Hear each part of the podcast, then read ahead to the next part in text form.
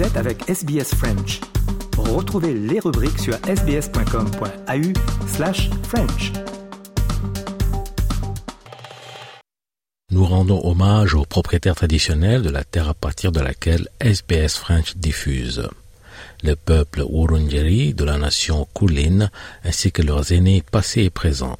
Nous rendons hommage également à toutes les tribus et clans aborigènes ainsi que les insulaires du détroit Torres auxquels nous diffusons. SBS, a world of difference. You're with SBS French on mobile, online and on radio. Vous êtes avec SBS French sur votre smartphone, en ligne et à la radio. Madame, monsieur, bonjour, bienvenue au programme de ce mardi 5 décembre avec vous Jean-Noël Ducasse et au cours de cette émission, le journal Les Sports est à focus sur la COP 28 à Dubaï. Il est 13h, c'est l'heure du journal.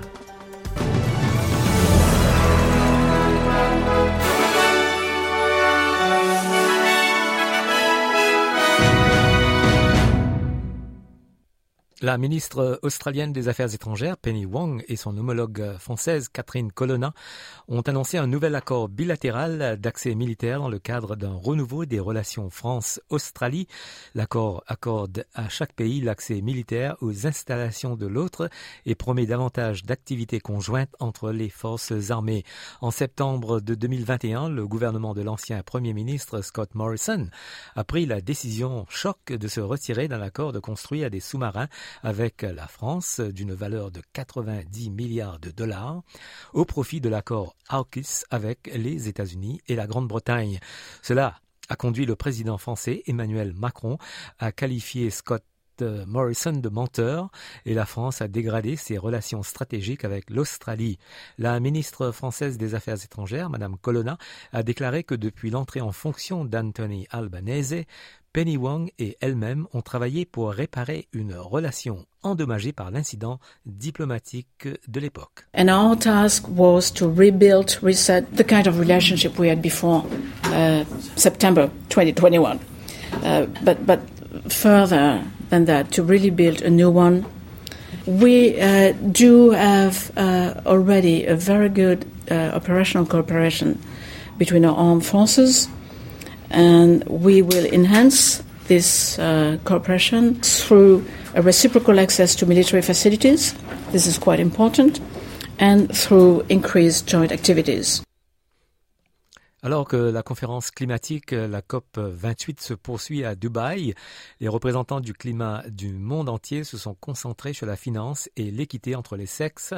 L'Organisation pour la justice climatique CARE a souligné la représentation inégale des sexes lors des négociations sur le climat comme un autre obstacle pour les femmes cherchant à accéder davantage au financement climatique. Le site web britannique sur le climat, Carbon Brief, suggère que les femmes ne représentent que 38 des délégués inscrits à la COP 28.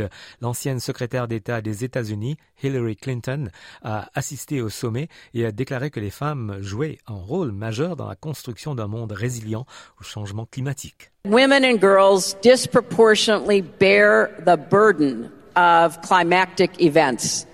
They are more likely to be affected by natural disasters uh, and particularly by extreme heat. It's really clear that gender equality cannot any longer be an afterthought. Like it'd be a nice thing to add on what we're doing on adaptation and mitigation. Well, let's, let's figure out what to do about gender because it has to be seen as it is, which is a central driving factor in whether or not we're going to meet our goals.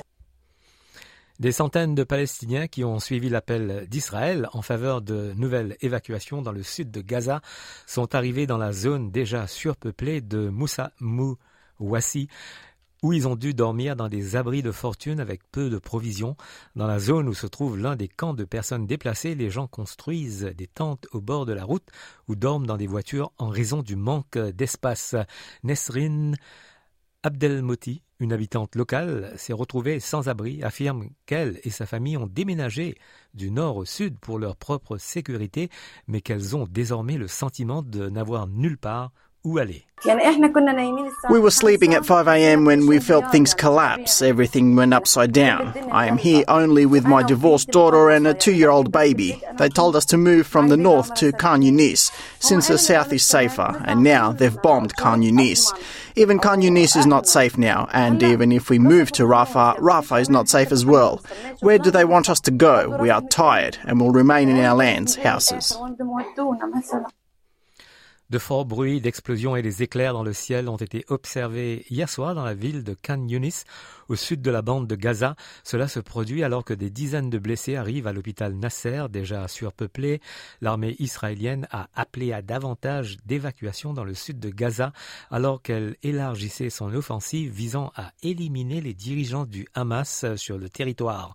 Le porte-parole de l'armée israélienne, Daniel Hagari, a déclaré que les forces aériennes et terrestres avait réussi à éliminer ce qu'il a qualifié de, je cite, terroriste et d'infrastructures terroristes. IDF forces in the Gaza Strip continue to expand ground operations. We attacked today with fighter jets in the entire Gaza Strip. Significant and very precise strikes based on intelligence. In addition, we are expanding the ground operation against Hamas centers of gravity everywhere in the Gaza Strip. En Australie, à nouveau, les emprunteurs seront probablement épargnés d'une nouvelle hausse des taux d'intérêt à l'approche de Noël. Les quatre grandes banques australiennes figuraient parmi celles qui ne prévoyaient aucun changement ce mardi. De nouvelles recherches montrent que le nombre d'enfants des Premières Nations âgés de 0 à 14 ans souffrant de problèmes d'oreille ou d'audition est passé de 11% en 2001 à 6,9% en 2018-2019. L'étude publiée par l'Institut australien de la santé et du bien-être suggère que les tests et les interventions précoces conduisent à de meilleurs résultats. L'infection de l'oreille moyenne est évitable mais demeure l'un des principaux facteurs contribuant à la perte auditive chez les enfants des Premières Nations. Le professeur Kelvin Kong de l'école de médecine et de santé publique de l'université de Newcastle a déclaré sur NITV News que les dernières recherches sont encourageantes mais que des problèmes subsistent. We're seeing a decrease in the long-term hearing hearing loss rates. We're seeing an increase in the amount of audiology services being uh, picked up, and we're seeing an increase in the intervention for e disease amongst our Aboriginal and Torres Strait Islander kids, which is fabulous news. The downside of it is that it is still a long wait to be seen. We're still falling behind on some of our language and developmental milestones and we're still getting quite a lot of uh, hearing rate loss in the incarcerated justice system. Le sénateur des Verts, Nick McKim, a déclaré que Coles et Woolworths euh, devraient être tenus responsables de leurs bénéfices records à un moment où les Australiens ont, du mal à joindre les deux bouts. Cela survient alors qu'une enquête sénatoriale va être lancée et dirigée par les Verts sur les prix abusifs en période de crise du coût de la vie. Woolworths et Coles ont annoncé des bénéfices records au cours des 12 derniers mois, le premier ayant vu ses revenus augmenter de 4,6% pour atteindre 1,6 milliard de dollars et le second faisant état d'une augmentation de 6,1%, réalisant un bénéfice de 1,1 milliard de dollars. Le sénateur McKim dit qu'il doit s'expliquer comment ils parviennent à y parvenir pendant une période financière aussi difficile. Coup d'œil météo pour ce mardi en Australie à Perth, il fera 29 degrés, Adélaïde 30 degrés, Melbourne 27, Hobart 23, Canberra 32, Sydney 28, Brisbane 30, Darwin 34 et à Alice Springs maximal de 41 degrés. Voilà, fin du journal de ce mardi 5 décembre.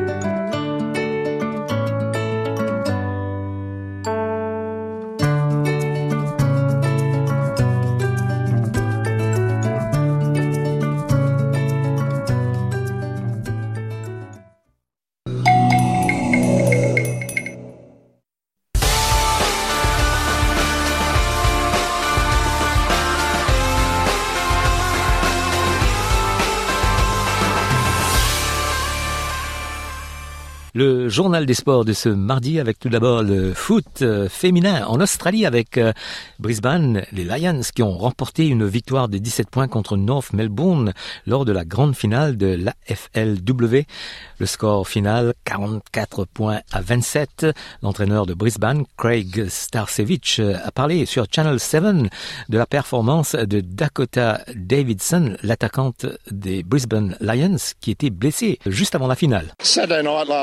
I was planning for a different looking forward line. Wow. Um, Sunday morning, when we got a bit of a nondescript scan back, we were sort of still waiting to see what it looked like. And then by Sunday afternoon, we knew that she was right to go, basically. So it's normally the medical staff come to us pessimistically, but when they actually come to you optimistically, I'm thinking, ooh, we're, we're some chance here. So um, she's such an important part of our group, and um, both from an energy, but she's a player. On passe au foot maintenant, le ballon rond avec l'attaquante des Matildas, Caitlin Ford, qui affirme que l'Australie est désormais dans une période d'essais et d'erreurs alors qu'elle se prépare au défi à venir. Cela survient après que l'équipe a été battue 5-0 par le Canada au Canada, à Langford, le 2 décembre, et avant son deuxième match mercredi, demain, à Vancouver. L'entraîneur australien Tony Gustafsson a été critiqué pour sa décision de sélectionner une formation de joueuses peu expérimentées au niveau national pour le match du 2 décembre. Caitlin Ford déclare que son équipe essaie de s'adapter au nouveau plan de Gustafsson. We're trying to, I guess, trial new things, and that's in a way a new playing style. And we haven't had many trainings doing it, let alone competition match against the top um, opponents. Le tirage sort de l'Euro 2024, euh, on parle des messieurs, le match euh, Allemagne-Écosse en ouverture, l'équipe de France affrontera l'Autriche, les Pays-Bas et le barragiste A, la Pologne, l'Estonie, Pays de Galles ou la Finlande dans le groupe D. Je rappelle que l'Italie est tenante euh, du titre. Sophie Serbini est avec Hugo Moissonnier pour RFI. Alors toutes pas vraiment, hein, puisqu'il n'y a que 3,8 millions de personnes qui ont euh, regardé le tirage au sort à la télé. Quand on sait qu'il y a 83 millions d'Allemands, euh, ça fait finalement pas beaucoup. Euh, mais il faut dire qu'il y avait de la concurrence puisque le tirage avait lieu au milieu de la journée de Bundesliga. Il n'était même pas terminé quand la rencontre entre Stuttgart et Brême a commencé à 17h30 TU. Mais surtout, le tirage au sort était programmé en même temps que l'émission que tout le monde regarde ici, la Sportschau, puisque c'est l'émission où on peut voir les résumés des matchs de Bundesliga gratuitement à la télé publique. Donc c'était un petit peu bizarre de l'avoir programmé à cette heure-là. Euh, mais évidemment, beaucoup de réactions hein, dans les médias sur le tirage. Les observateurs avaient peur que l'Allemagne se retrouve dans un groupe trop difficile avec par exemple les Pays-Bas ou la bête noire, l'Italie.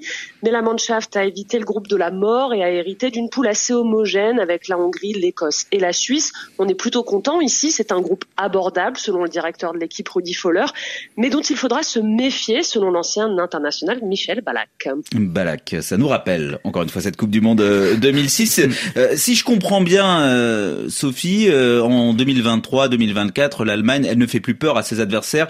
Elle fait surtout peur à ses grands anciens ou à, ou à ses supporters, c'est ça? Bah oui, il faut dire que l'année 2023, elle a été à l'image des précédentes, on va dire quasiment depuis 2018, euh, c'est-à-dire bien morose. Trois victoires seulement cette année face au Pérou, aux États-Unis et quand même face à la France. Euh, l'arrivée de Julian Nagelsmann sur le banc de touche à la place de Hansi Flick en octobre dernier n'a pas encore eu l'effet escompté. La dernière défaite, deux buts à zéro face aux voisins et ennemis autrichiens a montré que l'Allemagne était encore loin du compte.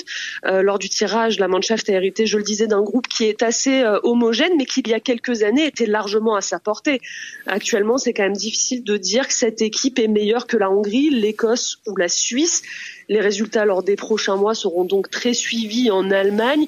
Une élimination au premier tour comme lors des mondiaux 2018 et 2022 est hors de question, hein, même si l'équipe n'est pas en forme. Lothar Matthäus a évoqué hier un devoir hein, de sortir de cette poule. Et en ce qui concerne l'organisation de l'Euro de 2024 par l'Allemagne, à nouveau, on écoute euh, Sophie Serbini et Hugo Moissonnier. Sophie, il y a au-delà du, sportif, un domaine dans lequel l'Allemagne n'inquiète euh, absolument personne. Euh, vous allez me dire si, je me trompe, c'est euh, l'organisation, les infrastructures, la, culture festive dans le cadre d'une organisation du d'événements sportifs. Bon, là on peut dire que l'Allemagne, elle va être fidèle à, à sa réputation. C'est ce qu'on dit chez vous?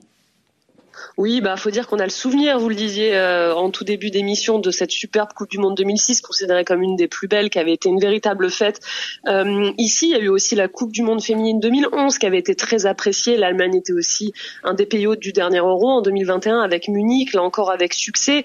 Les stades, on les connaît, c'est parmi les plus grands et les plus modernes d'Europe. Et puis les autorités allemandes savent gérer les flux de supporters, puisque des centaines de milliers de fans se déplacent chaque week-end pour la Bundesliga. Il est rare hein, de voir des supporters qui ne peuvent pas rentrer dans un stade avant le coup d'envoi pour cause d'engorgement, par exemple. Donc ça rend euh, le tournoi très agréable pour les fans. Et puis sa position centrale en Europe, hein, quasiment tous les pays euh, peuvent venir, tous les fans des autres pays peuvent venir sans, sans trop de soucis. Chaque ville possède son aéroport, sa gare centrale. Je vais quand même mettre un petit bémol pour tous ceux qui vivent en Allemagne le savent. Euh, le point noir là pour cet euro, c'est le système ferroviaire allemand qui est à bout de souffle sur le papier, il est très facile de rejoindre chaque ville allemande par le train.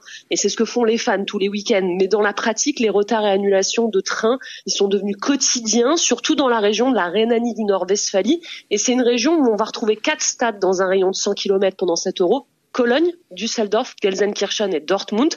Et là où il faut normalement 30 minutes pour rejoindre Düsseldorf en partant de Cologne, il n'est pas rare actuellement de mettre plus de deux heures. Donc on conseille aux supporters de prendre un petit peu d'avance s'ils veulent pas rater le coup d'envoi lors de l'Euro. Le foot, la Ligue 1 en France, euh, les matchs du week-end avec le Paris Saint-Germain qui garde la tête euh, du classement après sa victoire 2-0 contre le Havre. Marseille a gagné contre Rennes, comme nous l'explique euh, Antoine Grenier pour RFI. Fin de la série de quatre matchs sans victoire. L'OM a dominé Rennes 2-0 grâce à un penalty de Pierre-Emerick Aubameyang et un but d'Asdinounaï. Au-delà du bon résultat, c'est la prestation réussie qui satisfait le milieu de terrain marocain Amin Harit. C'est un match abouti. Peu importe la manière, il fallait euh, prendre des points et prendre des points avec la victoire, pas avec un match nul. Comme je l'ai dit, c'était important de gagner. Voilà, on retrouve euh, de la confiance dans, nos mouvements, un peu plus de maîtrise que les matchs précédents. Et je pense, euh, ouais, c'est un match sur lequel on, va devoir s'appuyer. Je pense que c'est notre meilleur match euh, en championnat depuis le, début de saison, contre une très très belle équipe de Rennes avec des très très beaux joueurs. C'est clair qu'on va s'appuyer sur ce match-là pour euh, préparer nos prochains, nos prochains rendez-vous et celui de mercredi en particulier. Aminarit sur Prime Video. Mercredi, l'OM sera en effet à nouveau sur la pelouse du Vélodrome pour l'Olympico contre Lyon qui n'avait pas pu avoir lieu fin octobre en raison du caillassage du bus lyonnais. Une Ligue 1 encore et toujours dominée par le PSG. Paris réduit à 10 en tout début de match mais vainqueur quand même du Havre 2-0. Kylian Mbappé en profitant pour intégrer le top 10 des meilleurs buteurs de l'histoire du championnat de France. Les Parisiens comptent 4 points d'avance sur Nice et 6 sur Monaco qui a dominé Montpellier 2-0. Et puis Nice, deuxième au classement, a été battu par Nantes, huitième, samedi soir. Babacar Diarra. RFI. Les Azuréens ne sont plus invaincus. Après leur première défaite de la saison hier 1-0 sur la pelouse du FC Nantes, l'électrochoc a fonctionné pour les Canaries, dirigés depuis mercredi par un nouvel entraîneur Jocelyn Gourvenec. Écoutez la satisfaction du capitaine espagnol Pedro Chirivella. Un match très très complet face à une très belle équipe de Nice. On avait des consignes très claires avant le match, être intense, dynamique et avoir de la confiance parce qu'on est en bonne équipe. Peut-être on les, a trop respectés les premières 10-15 minutes. Après, une fois, on a eu la première occasion avec Mostafa. On s'est redonné un peu de confiance et, et c'est une victoire qui a fait du bien pour la suite. C'est vrai que ça faisait 4 semaines qu'on n'était pas trop bien, mais on est la même équipe qui a fait un mois d'octobre fantastique où on a gagné 4 matchs sur 5. Donc voilà, on avait perdu la confiance un peu. Maintenant, ces victoires, ça fait du bien. Mais on est une bonne équipe. Et en bas de classement, la lanterne rouge reste Lyon après son match à remondissement perdu 3-2 à Lens. En Angleterre, Arsenal garde les commandes après la quatorzième journée. Liverpool euh, deuxième bat Fulham 4 buts à 3 et Manchester City à la troisième place fait match nul, 3 buts partout avec euh, Tottenham qui est à la cinquième place. On écoute la réaction de Pep Guardiola, le coach de Manchester City. football. Parfois, le football, c'est ça. Dans d'autres sports, si les statistiques sont de votre côté, vous gagnez 10 fois sur 10. En football, ce n'est pas vraiment comme ça. La semaine dernière, la même chose est arrivée aux Spurs. Ils étaient les meilleurs contre Aston Villa, mais ils ont perdu. Encore une fois, ça peut arriver dans le football. On a marqué 4 fois à Stamford Bridge et on a fait match nul. On a été meilleur contre Liverpool, mais on a aussi fait match nul. Et là, on n'a pas été capable non plus de gagner. On doit oublier toute cette période et continuer à avancer. En Espagne, le Real de Madrid est en tête euh, devant Gérone à la différence de but. Le FC Barcelone est troisième et a gagné 1-0 contre l'Atlético de Madrid. En Allemagne, le Bayer Leverkusen, premier au classement, fait match nul avec le Borussia Dortmund, un but partout. Le Bayern Munich reste à la deuxième place. En Italie, l'Inter Milan premier, a gagné contre Naples 3-0 dimanche. En Écosse, Celtic reste leader après sa victoire 3 1 contre St Johnston et Rangers deuxième bat St Mirren 2 buts à 0. On passe au handball avec le championnat du monde et l'équipe féminine de France a battu la Slovénie hier 32 à 27 pour aborder le tour principal avec un maximum de points. Et puis c'était une soirée historique pour le Cameroun comme l'explique Zéphirin Quadio pour Pour le Cameroun qui se qualifie et jouera le tour principal pour la première fois de son histoire, victoire face au Paraguay 26 à 23, le tout premier succès de la sélection en quatre participations au championnat du monde. Les Camerounaises prennent ainsi la troisième et dernière qualificative de leur groupe et puis l'Angola sera aussi de la partie, toujours pas de victoire, hein, mais match nul contre l'Islande, 26 partout. Les Angolaises passent euh, grâce à une meilleure différence de but. En revanche, c'est terminé pour le Congo-Brazzaville. Troisième défaite en trois matchs face à l'Argentine, 26-31. Et puis dernier représentant africain, le Sénégal, affronte ce, ce mardi la Chine. Et si elle ne s'incline pas, les Sénégalaises décrocheront elles aussi leur ticket pour la suite de ce mondial féminin. Enfin, l'ancien numéro 1 mondial du tennis, Raphaël Nadal, euh, se dit prêt à reprendre la compétition après une opération à la hanche et espère pouvoir redémarrer lentement. Le joueur espagnol a publié une courte vidéo sur son compte Instagram expliquant qu'il se sentait nerveux à l'idée d'annoncer son intention de revenir après près d'un an. Voilà pour le journal des sports de ce mardi.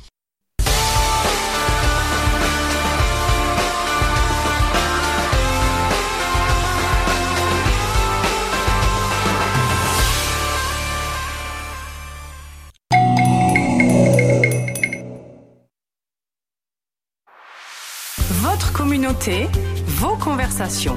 SBS French. Le plaisir d'avoir euh, Marc euh, Fitoussi, qui est le réalisateur de Two Tickets to Greece, euh, qui sort prochainement en Australie. Bonjour et, et bienvenue sur les ondes chez nous. Merci, merci de m'accueillir. Le film euh, sort sur le grand écran le 26 décembre, c'est Boxing Day en Australie. C'est aussi le, film qui a connu le plus euh, de succès lors de l'Alliance française euh, French Film Festival de, de cette année. Ça vous dit quoi?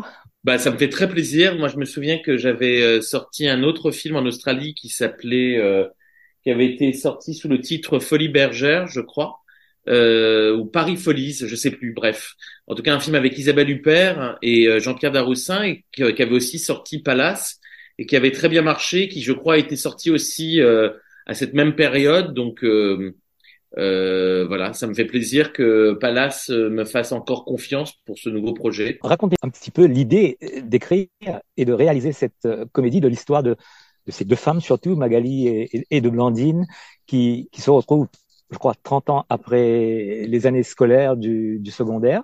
Exact. Euh, ben, euh, on a tous eu des amis qu'on pensait être nos meilleurs amis, qu'on a perdu de vue, que l'on peut parfois retrouver euh, des années plus tard. En France, il y a ce site qui s'appelle Copains d'avant, qui a beaucoup marché, où euh, les gens s'inscrivaient pour essayer de retrouver leurs amis d'enfance, pensant que aujourd'hui encore, ils pouvaient revivre les mêmes fous rires, etc qu'ils avaient pu connaître. Et c'est vrai que bon, moi, je suis un peu dubitatif, c'est-à-dire, je suis pas certain que euh, euh en retrouvant son meilleur ami euh, quand on avait 12, euh, 15 ans, on va pouvoir de nouveau s'amuser de la même manière. Donc, je suis parti de ce principe-là, de me dire qu'est-ce que ça donne quand on retrouve 30 ans plus tard sa meilleure amie? Est-ce que est-ce que ça fait des étincelles ou pas? Et puis, euh, et puis, puisque c'est une comédie, je me suis dit ce serait amusant que ces deux personnes aujourd'hui soient totalement opposées, quoi, et des caractères complètement différents, et euh, opter pour deux deux manières de vivre. Euh, et qu'est-ce que ça donne quand ces deux personnes-là, au caractère diamétralement opposé, vont se retrouver à partir en vacances ensemble? Voilà. Donc c'était vraiment un principe de comédie où euh, euh, en opposant comme ça deux personnages très différents, euh, on, on, on, se retrouve forcément avec euh, des tensions, des, du conflit et, et, beaucoup de, de, comédie, oui. D'après ce que je vois, c'est aussi une, une, comédie tragique parce que, comme vous le dites, il y a des moments graves et aussi des moments heureux. Oui, en tout cas, moi, je je me sentais pas capable d'écrire une comédie où tout irait pour le mieux, où les personnages seraient tous épanouis enfin, on s'ennuierait à mourir, quoi. Enfin, euh, je pense que dans une comédie, il faut aussi du drame, il faut aussi euh, de l'émotion, il faut aussi euh, des moments plus plus plus tranchants. et c'est vrai que la comédie n'empêche pas le drame, et et, et je, je trouvais que parler comme ça de de, de, de femmes euh, à cet âge-là en plus. Euh, c'était aussi pouvoir parler euh, de, de, thèmes qui euh, voilà qu'il faut aussi oser aborder à travers une comédie. En l'occurrence là le cancer le divorce une enfance maltraitée. Enfin voilà. En tout cas je, je je me suis pas interdit de parler de toutes ces choses là malgré le fait que nous étions dans une comédie on ne va pas tout dévoiler. Peut-être euh, on va parler du fait que vous êtes parti on location, comme on dit en anglais, euh, en Grèce pour le tournage, dans un endroit que, vous connaissiez déjà, d'après ce que je comprends. Oui, alors moi, je, connaissais la Grèce en tant que touriste, etc. J'avais, j'avais déjà visité ces îles, mais c'est d'ailleurs en allant visiter ces îles que j'ai eu l'idée d'écrire cette histoire. Euh, et particulièrement en allant sur l'île d'Amorgos, puisque à Amorgos, je me suis rendu compte que euh, c'est l'île où a été tourné Le Grand Bleu, le film de Luc Besson, et aujourd'hui encore, euh, le, le, ce film est encore très présent sur cette île. C'est-à-dire que vous sortez du ferry, vous avez une taverne qui s'appelle Le Grand Bleu, vous arrivez à votre hôtel, euh, derrière la réception, il y a un écran télé qui diffuse le film en boucle. C'est devenu presque un commerce, Le Grand Bleu, là-bas. Donc, euh, je me suis dit, c'est drôle, puisque moi, je voulais écrire l'histoire de deux femmes qui se retrouvent euh, 30 ans plus tard et qui ont été euh, adolescentes dans les années 80. Et finalement, en essayant de réfléchir à quel film, quel lien pouvait-elle avoir autour d'un, voilà, d'une même passion, euh, je trouvais drôle de m'imaginer que ça pouvait être ce film de Luc Besson, Le Grand Bleu, et que par conséquent, 30 ans plus tard, elle décide d'aller sur cette île où, voilà, le film a pris forme, quoi. Euh, en tout cas, la Grèce, c'était euh, aussi l'envie d'avoir quand même un cadre idyllique pour cette comédie, quelque chose de dépaysant. Moi, la Grèce, c'est vrai que c'est un pays qui me plaît beaucoup et, euh, et que je trouve euh, extrêmement agréable en été. Euh, après, on a connu un tournage assez compliqué parce que la Grèce et les Cyclades, c'est aussi un vent incroyable, le Meltem qui fait que euh, les, les, micros et les HF s'envolaient, que les filles jouaient avec des cheveux dans les yeux et qu'il fallait refaire des prises euh, à cause de ça. On a eu droit à une saison curieuse, mais de fait de, de méduses dans l'eau, donc euh, les filles ne pouvaient pas aller dans l'eau se baigner, alors que des scènes étaient écrites pour ça. Bref, bon, tous les tournages sont toujours compliqués, hein, mais et même celui-ci qui paraît si idyllique, quoi. On va parler donc euh, des, comédiennes, d'abord de Laure Calamy. C'est bien elle, d'après ce que je comprends, que vous vouliez pour jouer ce rôle principal? Oui, je voulais vraiment que ce soit Laure parce qu'on s'était rencontrés, nous, sur 10%, Call My Agent, et que je l'avais adorée euh, sur ce plateau et que je voulais la retrouver et que je savais que euh, voilà, le personnage de Magali est un personnage très haut en couleur et, euh, et Laure ose tout et n'a peur de rien et a beaucoup d'audace et, euh, et pour ce personnage-là, il, me fallait quelqu'un comme ça, quoi. Et en ce qui concerne Olivia Cotte? Et Olivia Cotte, pour tout vous dire, c'est euh, Laure qui me l'a recommandé puisque elles sont très amies dans la vie. Mais Olivia, c'est vraiment un contre-emploi total, c'est-à-dire qu'elle n'a jamais euh, elle n'est pas du tout comme ça dans la vie. Elle est même plus plus proche du personnage de Magali, mais euh, mais elle a été euh, extrêmement euh, euh, docile en fait pour euh, jouer finalement quelqu'un qui qui n'est pas comme elle et, elle s'est beaucoup restreinte pour pour jouer ce rôle-là. Oui. Et Christine Scott Thomas, qui joue le rôle de, de Bijou? Ben, Christine Scott Thomas, comme Olivia Cott, c'est un peu du contre-emploi. C'est-à-dire que Christine Scott Thomas, on a tendance à, à l'imaginer euh, un peu guindée, un peu froide, très réservée. Et c'est vrai que moi, je lui ai envoyé ce scénario un peu certain que elle allait surprendre et euh, être euh, inattendue dans ce personnage, quoi. Et donc, j'imagine qu'il y a eu beaucoup d'anecdotes pendant le tournage, peut-être des moments qui vont rester gravés dans la mémoire. C'est vrai que c'est un tournage qui a été, je vous l'ai dit, un peu éprouvant par bon voilà la météo, etc. C'était en été? C'était on a on a tourné en octobre-novembre de 2021, je crois. Mhm. Euh, et et c'est vrai que euh, mais c'est quand même magique la Grèce de pouvoir tourner là-bas, de pouvoir euh, finalement euh, euh, vivre un peu ce que ce qu'ont vécu en plus ces personnages dans le sens où on a réellement tourné dans plusieurs îles. Donc c'était quand même toute une épopée que de, de passer d'île en île avec euh, tout notre équipement, de d'arriver à Naxos, puis de partir pour Amorgos, d'enchaîner avec Mykonos. Enfin, en tout cas pour tous les techniciens et qui ont constitué cette équipe, c'était c'était quand même quelque chose d'assez épique. Voilà, euh, on parle de l'Odyssée euh, d'Homère. Nous, on a fait notre Odyssée, quoi. Que diriez-vous aux Australiens, ces francophiles, pour les peut-être les encourager à aller voir Two Tickets to Greece? Euh, à noter qu'il y a, qu'ils auront la chance euh, d'aller voir ce film en avant-première le week-end prochain du 9 10 décembre. Et la sortie officielle, c'est le 26 décembre. C'est Boxing Day dans le monde euh, anglophone. Euh, bah leur dire qu'il s'agit d'une comédie qui est aussi émouvante, qui n'en oublie pas, disons, voilà, euh, de dire des choses sur la vie, sur euh, qu'est-ce que c'est qu'être euh, une femme de cette génération, comment réinventer sa vie, comment opter pour la légèreté quand on quand on traverse des épreuves. et et surtout, moi, c'est vrai que c'est un film que j'ai écrit pour qu'il soit vraiment divertissant, c'est-à-dire drôle, parfois léger. Euh, et c'est un film aussi qui, euh, et ça c'était vraiment une volonté d'entrée de jeu, c'est un film euh, qui se termine bien. Enfin, je voulais quelque chose, je tenais vraiment à une happy end en fait, enfin quelle qu'elle soit. Enfin, en tout cas, euh, je, je veux pas, je veux pas révéler la fin de ce film, mais en tout cas, je, je trouve qu'en ces temps un peu moroses, il est important qu'on puisse au cinéma euh, et se distraire et euh, voir quelque chose qui soit euh, un peu plus lumineux que ce que l'on ce que l'on traverse actuellement. Voilà. Et vos prochains projets, Marc Fitoussi? Ben Là, actuellement, je suis en tournage. Je tourne une série euh, produite par les mêmes producteurs que, que 10%. Euh, et c'est une série sur un cabaret parisien de nos jours, type euh, le Paradis Latin, le Lido ou le Moulin Rouge.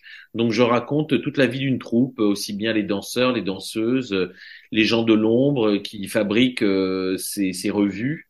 Euh, et je parle aussi, voilà, de l'équipe administrative, le directeur, l'administratrice, euh, celle qui qui vend les billets derrière son guichet. Enfin, voilà. Et c'est un 6 fois 52 minutes, mais qui sera je pense, euh, prêt pour euh, septembre prochain, pas avant, quoi. Voilà.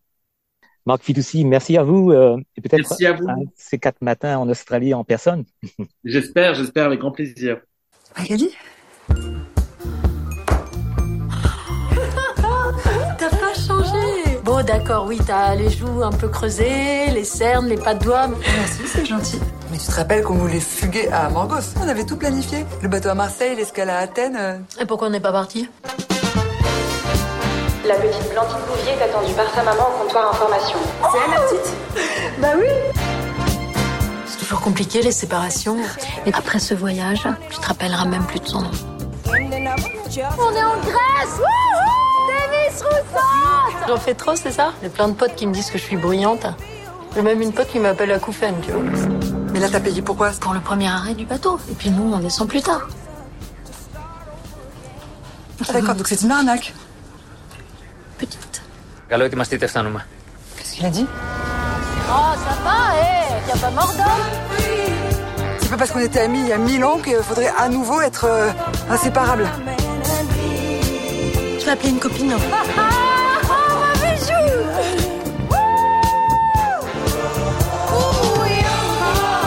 Tu vas accepter ce divorce et tu vas te booster, ok On a des Amazones. Là, c'est le début d'une nouvelle ère.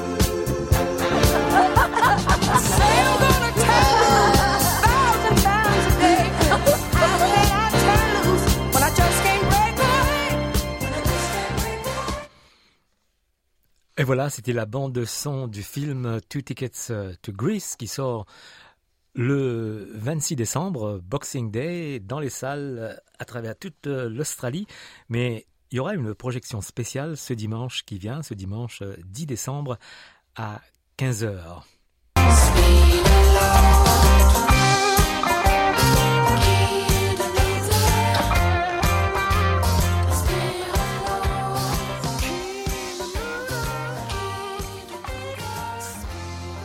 Et voilà, c'était Qui de nous deux, interprété par Mathieu Chédid, M.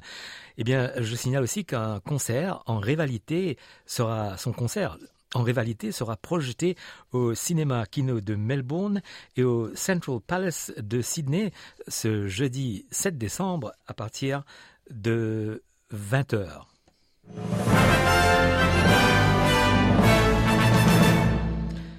Et en fin d'émission, un rappel des titres de ce mardi 5 décembre. La ministre australienne des Affaires étrangères Penny Wong et son homologue française Catherine Colonna ont annoncé un nouvel accord bilatéral d'accès militaire dans le cadre d'un renouveau des relations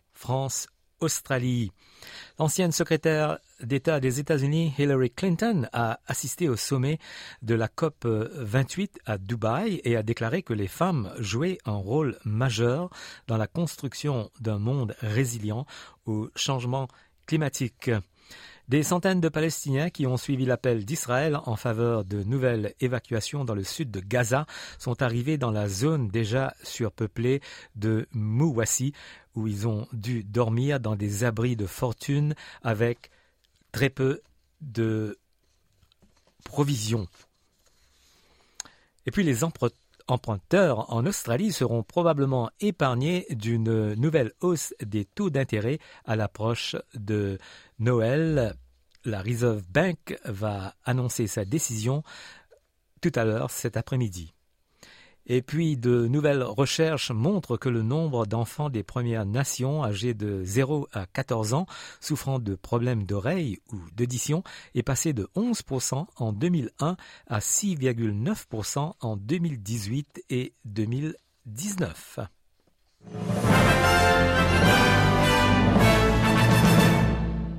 Nous arrivons presque à la fin de cette émission. Merci de votre compagnie. Prochain rendez-vous pour le live du jeudi. Ce sera donc jeudi 7 décembre à partir de 13h. Passez une très belle journée. À très bientôt.